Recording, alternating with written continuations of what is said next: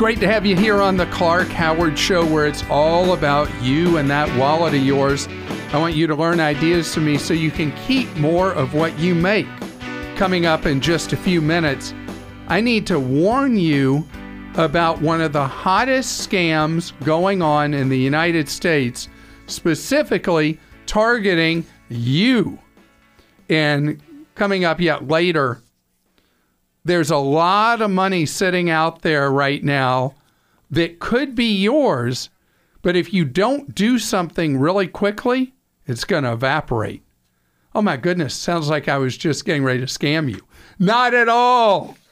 You'll understand when I talk about it later. By the way, you can follow me at facebook.com slash Clark Howard. I want to tell you about a follow up to something I brought to your attention last month.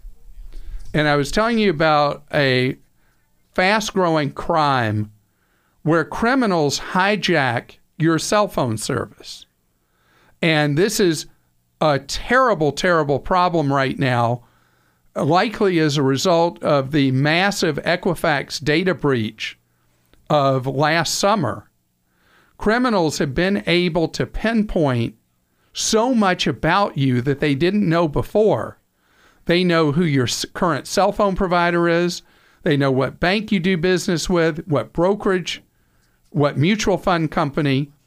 And so, what criminals are doing is they are hijacking your cell phone service, known as hijacking SIM, and then within minutes, taking over your service, and then using the ability of controlling your cell phone to then empty your checking account, savings account, brokerage account, retirement account, mutual fund account. Wipe you out. Now, this is not a theory, it is a constant threat to anybody who has been in a position to have saved money over the years and to have invested money. John of our team at Clark.com just had this happen to you and joins us now here on the show. And John, this happened on a Friday evening. Is Friday that? night? Yes. Yeah, Friday, Friday night. night. My wife and I were were we. She had just gotten home, and we were both home. And um, she's her phone buzzes and she looks at a text and says, and uh, and, and it says, you've lost a line from one of your from your account, your primary account. And so the carrier, I can say the carrier name um, here, and, and, it's just it was T-Mobile, and um, and then at the same time, I looked at uh, I pick up my phone and look at it, and it says, "Welcome to Simple Mobile," and we were we had been we had two lines with that account, and um, so we I was I was like, well, this is not right. Something's really wrong here. And I went into um, where I have a landline and picked it up and called the T-Mobile number. As I did that, my um, my phone went off service. So I got that text, which was really like the last thing that was on that, and called T- called the carrier immediately and started telling them what had happened. And the the people on the support side on on the carrier had no idea they hadn't really heard of this scam happening seriously they, they were not aware of it and they, they were of course extremely at a cell phone carrier at t-mobile yes the people T-Mobile. at customer service yeah, had did not, not, know no they were they almost sim hijacking is a is all the rage exactly. right now they almost couldn't believe that it was that it happened so, and I and I had never heard of it either. So, and not that I'm in touch with absolutely everything, but I'd never heard of it. And I had this number for 17 years. And you think about it, and you go, how could this happen? Somebody goes into a carrier office or a, a store and says, "This is my new number. S- set me up on this account," and they just and they did it that quickly, and it was swapped over.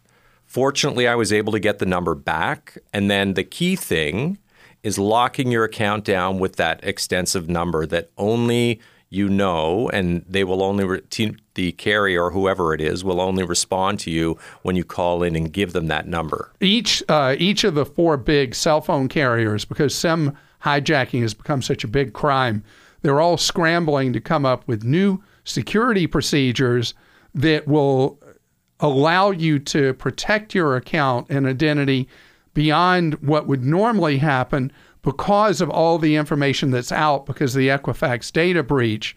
And so you then put this new uh, unique pin in place that can be a very long one. That's right. Very long, yes. How long did the criminals actually have possession of your number? Well, it, the the calls had to go through a couple of times, and I did get cut off in, as as I was going to the security office, so I had to restart the process again. It was probably um, seventy five minutes, maybe at the most, in in in overall, overall time. And so, as best you know, none of your money accounts have been compromised. Nothing was compromised during That's that time. That's probably not enough time for the criminals to have pulled off the second half of it. Correct. Which is the if you're wondering where the cell phone fits in this now, because a two-factor authentication, banks, brokerages, mutual fund companies, and re- providers of retirement accounts now require often a text that goes to your cell phone with a special code that you then provide to verify your identity, and then they're off to the races emptying your accounts. So I guess they didn't have enough time to pull that fraud They didn't. Off. We were very lucky. And and and but I was stunned that the number could be taken that easily. And what the person who I talked to, the last person who resolved it, said to me was that in 2003, when the number porting was conceived, they never conceived of this high level of identity theft and that this could be a problem. So there weren't protocols put in place to stop this type of thing from happening at that time. So, with all the things that you have going on in your life, all its busyness, I'm adding more noise to it. Yeah. I want you to please take the additional step of contacting your cell phone carrier, hoping that the person you talk to is aware of this problem and will take you through the process of adding additional security to your account that prevents a criminal from very easily hijacking your cell phone service so they can then take your money. Now, on the other hand, if you have no money in any account, I guess you don't need to worry about it. This is a success tax having to get this set up. But you were so lucky you were sitting right there with your wife at that moment, John, and we're able to shut this down. we down. could have been anywhere and, and in a place where we couldn't have shut it down. I will say that now, when I logged into the carrier over the weekend, I did see that there was a note saying there's a an industry scam in place, and there was a, an alert on the on on the sign up page now when you log in. Well, so they just got to make sure all their employees read right. that page Get aware too. Of it, yes. so this is this is like you know how scams come and go and new things become a threat. This one is a serious threat to anyone who has had the ability over the years to save money, to have money put aside for your future. You do face risk from this. Be very, very careful and set up the necessary precautions. In addition, if you have a brokerage account or mutual fund account, there are restrictions you can place on having funds wired out of your account electronically. You know, where someone just signs into an account and wires money out. If you have a decent amount of money in a brokerage, investment, mutual fund account, retirement account, put in place the procedures that remove the ability to do very easy online wiring instructions because that's one of the steps the criminals follow to empty your account. Don't mean to make you paranoid, just want you to be prepared. And John, just want to know what numbers should I play in the lottery because you were very lucky. I was very lucky. Thank you. Yeah. I, I just can't believe that we got the number back. Well, good job. Brent is with us on the Clark Howard Show. Hello, Brent. Hello, Clark. How are you? I'm doing great today, Clark. Good to talk to you. I have a question about uh, my older vehicle and uh, whether it's reached its end of service life or not. How old is it? It's a 2007, and um, the uh, the issue, Clark, is uh, you know I've heard you uh, mention before about um, some uh, I guess consumer reports will say to trade it in at 100% value of uh, the expected value, and you uh, and maybe maybe some people say 50% of expected value, but oh, of the cost of a repair. Okay, yeah, so my position has been over the years that when the cost of a repair exceeds 50% of the remaining value of a vehicle, I say that's the point where you green light dumping it. Consumer Reports says I'm wrong, wrong, wrong, and says that you should spend up to the full remaining value of the vehicle on a repair. The reason I'm more conservative than they are about this is if you have an older car, doesn't have a lot of remaining value, and you do a repair that is 50% of its remaining value, with the car being older, you may spend that money and then not too long after, you may have another thing go wrong with it. And then you're left making a decision again, and you may end up at a point where you're putting good money after bad. So somewhere between 50% and 100% is probably the right answer. Yeah, thanks, Clark. And then the follow-on value is is you know there's a very a variation between the KBB, you know, trade-in value, you know, retail uh, sale value or private sale value. So which value would you refer to? Uh, since most people don't sell a vehicle themselves, I say you go with trade-in. How many miles do you have on this 11 model year old vehicle? Well, um, I, I kind of babied it, Clark. It only has about 120,000 miles on it. You buried the lead. so with 120,000 miles on it, it may be worth more to you than anybody else. Because in today's vehicle terms, 120,000 miles is merely an adolescent. Because it's not at all unusual for a car with minimal problems to go a quarter million miles. Okay, Clark, thanks for your help today. What are you going to do? Uh, I think I'm going to keep it for a while. Okay. Well, good for you. And Ron is with us on the Clark Howard Show. Ron, you want to talk about visiting colleges? Yes. Um, uh, I've recently been through it with um, my children, and uh, there were lots of questions um, that um, I have now that I wish I had asked um, when I was going on the college visits. And I heard you were um, visiting colleges with your daughter. So I'd really like to know, you know, what kind of questions do you go ahead and ask when uh, you visit with uh, your children? Well, actually, what I pushed my daughter to do at every college is to spend time away from the PR cycle that the colleges put you through and get her talking to other students. And we were just at a school recently that we went to on a Sunday because what I wanted to see is what students were doing there on the weekend. And what we found was that there were a huge number of students that were the weather was really good that day that were studying on a Sunday. And you know, they had their books open, they were writing papers and all that, and getting a sense of what college life is like when nobody's looking is a really useful thing. But the best part, and I had to help her with some of the situations because she was a little shy approaching people. I'd go up and and uh, introduce my daughter and say, you know, she's a high school senior thinking of going here. What do you think?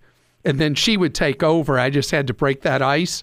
And that day we talked to about, oh, 35, 40 different students and about 12 different groups of students and it was really great for her to hear their impressions. It was kind of a mosaic of impressions from these students of all different levels, from freshmen on up to seniors.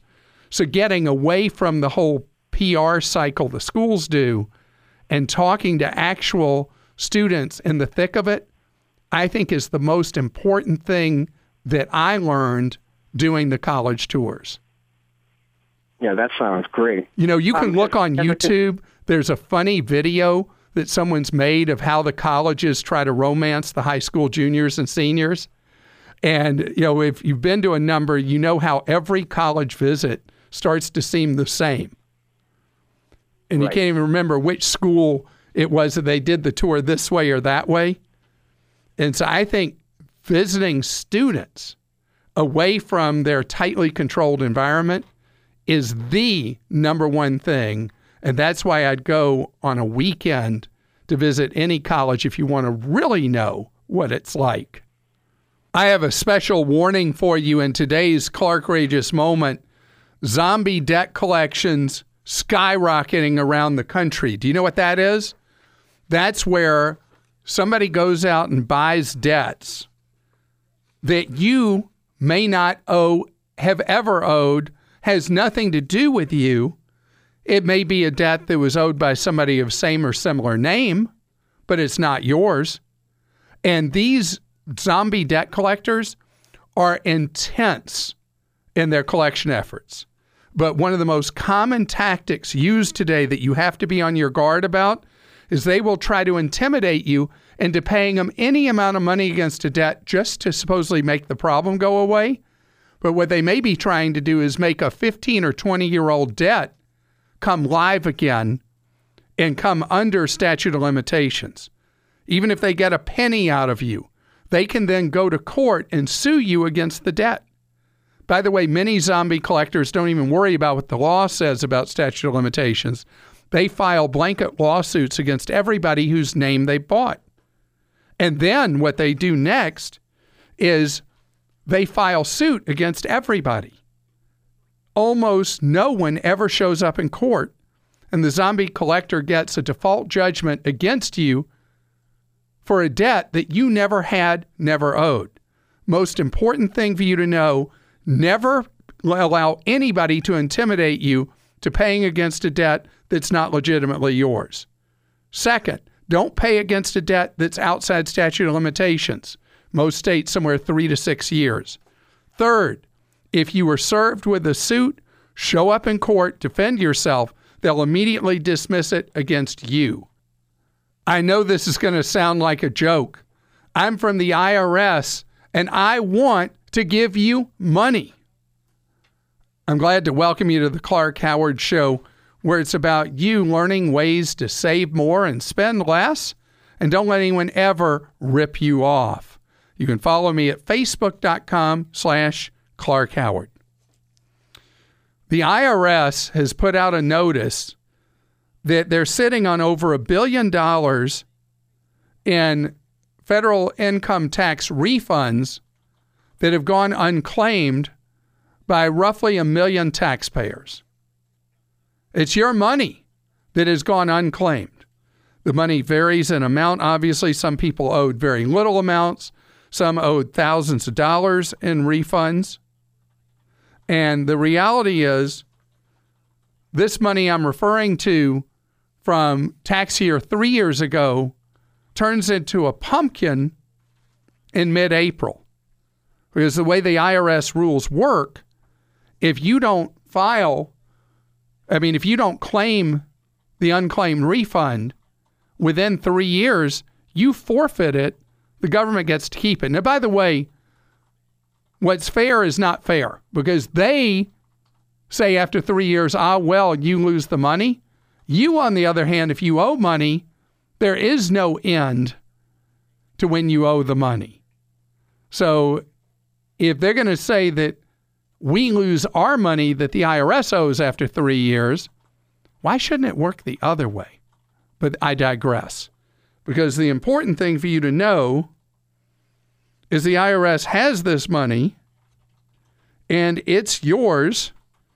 And the key is almost everyone that's owed this money never filed a tax return three years ago. And the IRS knows from the information they collected on you that you don't owe them any money. They owe you money. All you have to do is file a return and claim it. You may think filing a return for prior years is extremely difficult. It's not. If you have a simple financial situation, it's really easy to do so. And I encourage you to do it because the crazy thing is when the IRS owes you money, it's so easy for you to do that. And if you're missing records, you just call the IRS and they'll help you with it. I know that's crazy to say. Like, how could that possibly be true? But it is. And if you are a moderate income earner, filing your return is going to be free anyway. Barbara's with us on the Clark Howard Show. Hello, Barbara. Hi, Clark. How are you? Great. Thank you, Barbara. You got something going on with one of the big banks you wanted to ask me about. Yeah, I do. I have a high interest credit card. It's just ridiculous. And I'd like to transfer the balance to the same company. You know, their other credit card, you know, they have a bunch of different credit cards. And I kind of wanted to see if I can transfer the same balance from one uh, credit card to another within the same company. Is that possible? Usually not. The the I didn't uh, think so. The terms that you're offered by them will not normally allow you to transfer from a higher interest rate card from the same bank. But have you tried calling them and saying, "Hey, you're giving me what are the interest rate differences? Hit me with them." I think it's 7%.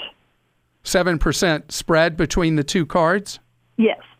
Well, well actually, the, the, it would be 15 months no interest.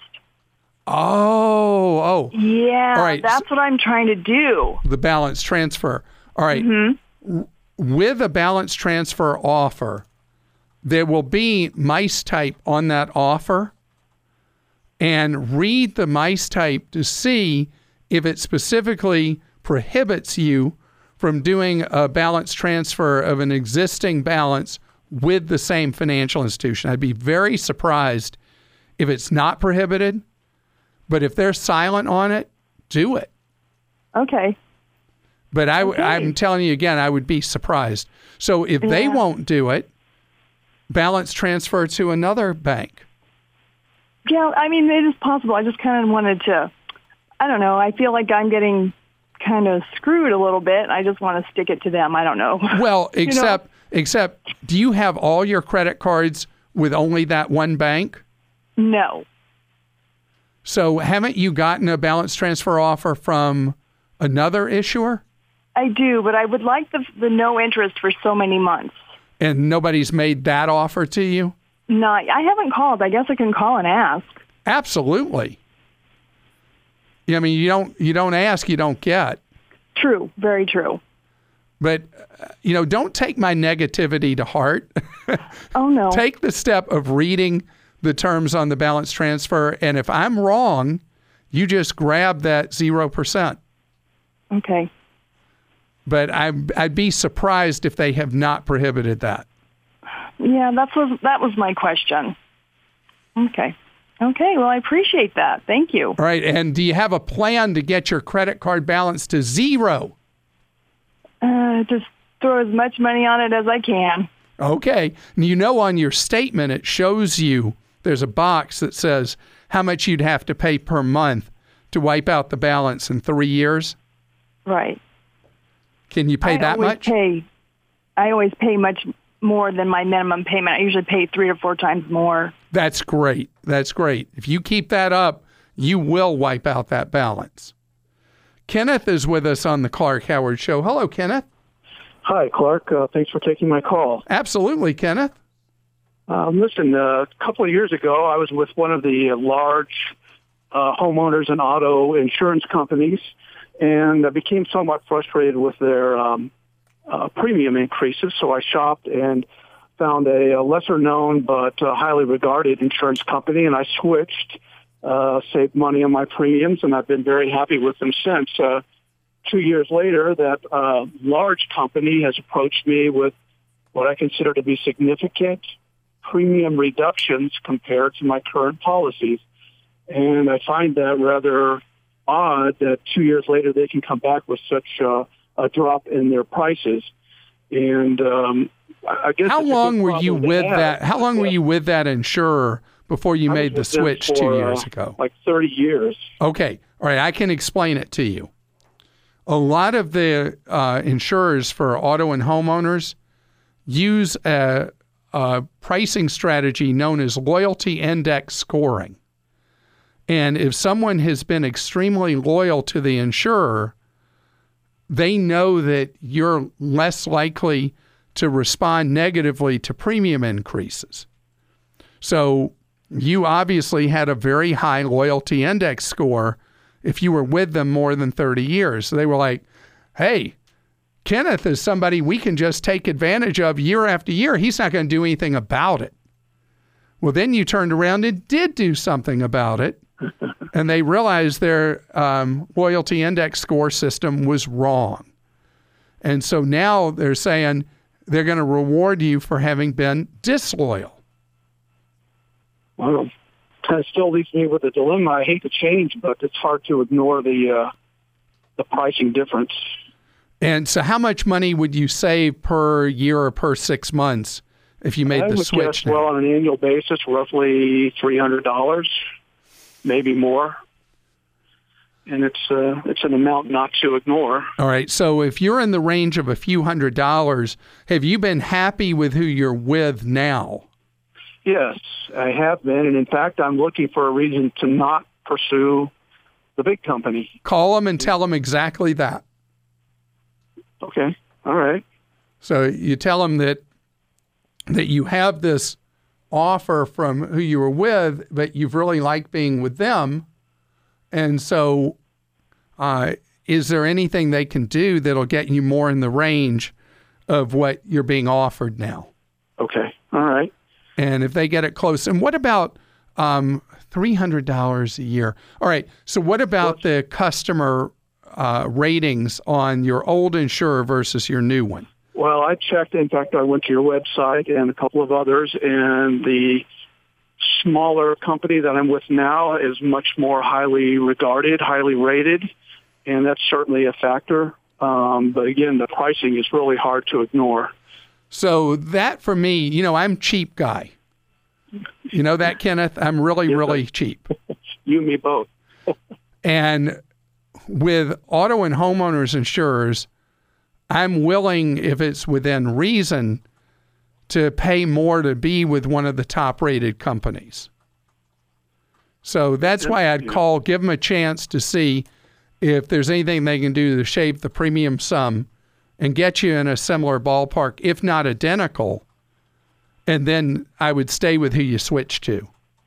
Gotcha. Okay. Well, thank you very much for the advice. And uh, congratulations to you for taking the time to shop now. You see how 30 years of unquestioned loyalty was to your detriment, not to your benefit. Crazy, isn't it? Shunda's with us on the Clark Howard Show. Hi, how are you? I'm good. How are you doing, Clark? Great, thank you. How can I be of service to you? Well, I had a question about a um, lease to own program that I'd heard about for home ownership. Uh, seems like what they do, they purchase the home and then they allow you to lease it from them for a period of time. And after that time, you're uh, able to purchase it back from them. And I just wanted to know if it was something that uh, might be a good option or if it's something that I might need to stay away from. So I have seldom ever heard a story from someone who did a, a rent to own kind of deal on a home that it worked out for them. This is a okay. very, very high risk area. How did they charge you for the rent to own?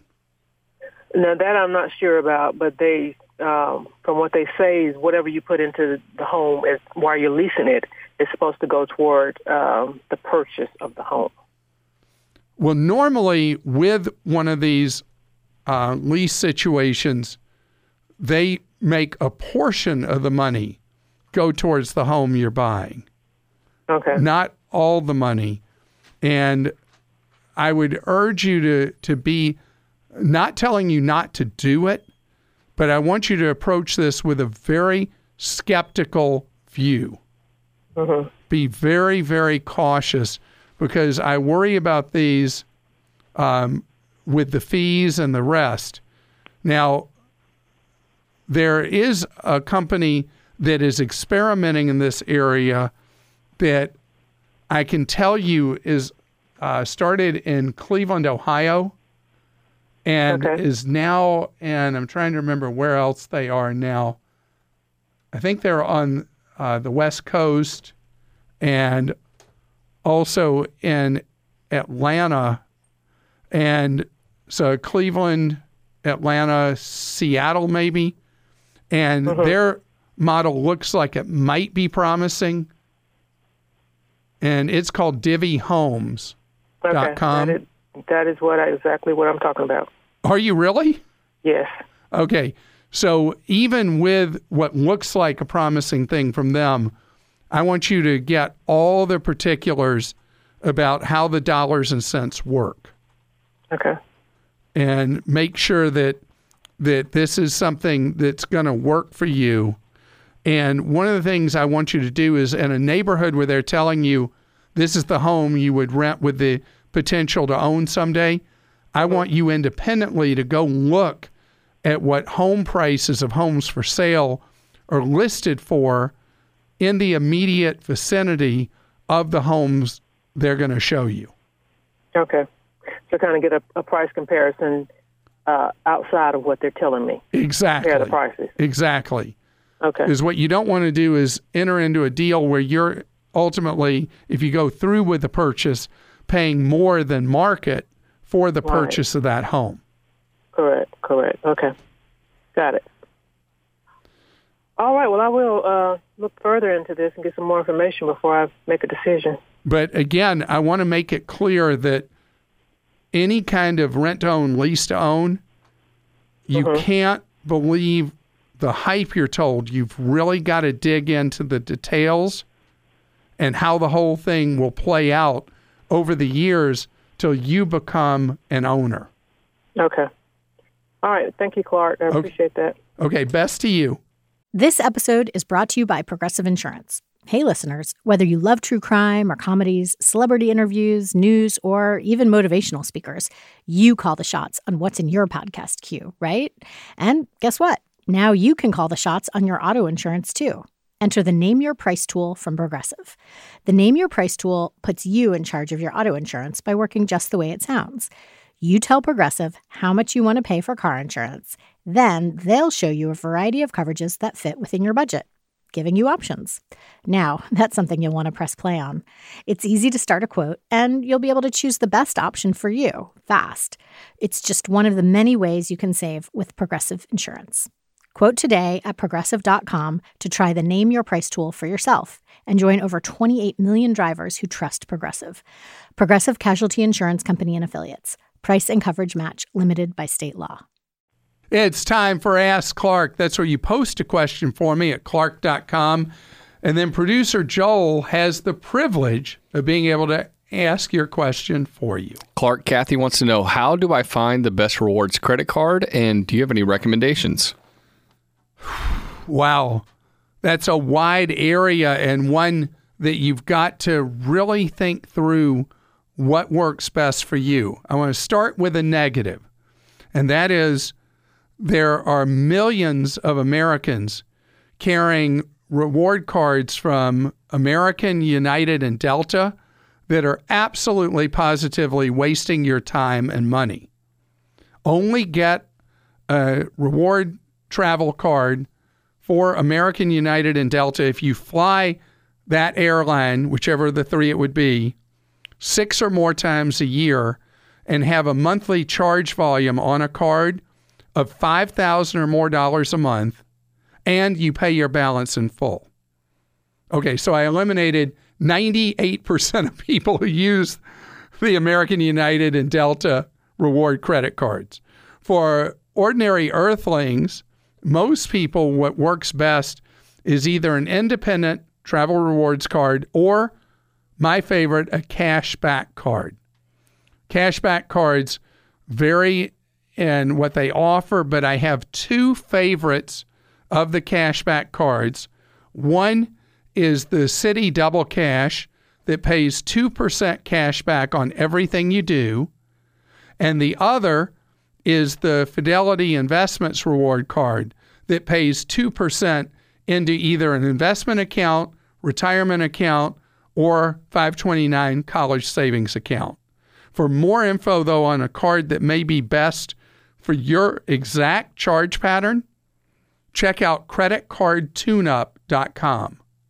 All right, Clark Robert wrote and he says, I took your advice and bought a Chromebook to use only for my online banking and investment accounts. Should I also use this Chromebook to do my taxes? Taxes is um, an acceptable area to use a financial Chromebook for. There's a lot of sensitive information involved on a tax return And if you want to use one for that, that's fine. The important stuff, the key is no web surfing, no social media, no email as a hard line with a Chromebook just for finance. At the base, you want to use that Chromebook for banking, brokerage, bill pay. You're listening to The Clark Howard Show. I appreciate you spending part of your day with us here on The Clark Howard Show. I want you to know that if you need consumer advice, we're here to serve you off air for free, nine hours a day. If you go to clark.com and go down the home screen, you'll see a section Consumer Help and Tools. Click on Consumer Action Center, and you can get that free off the air advice.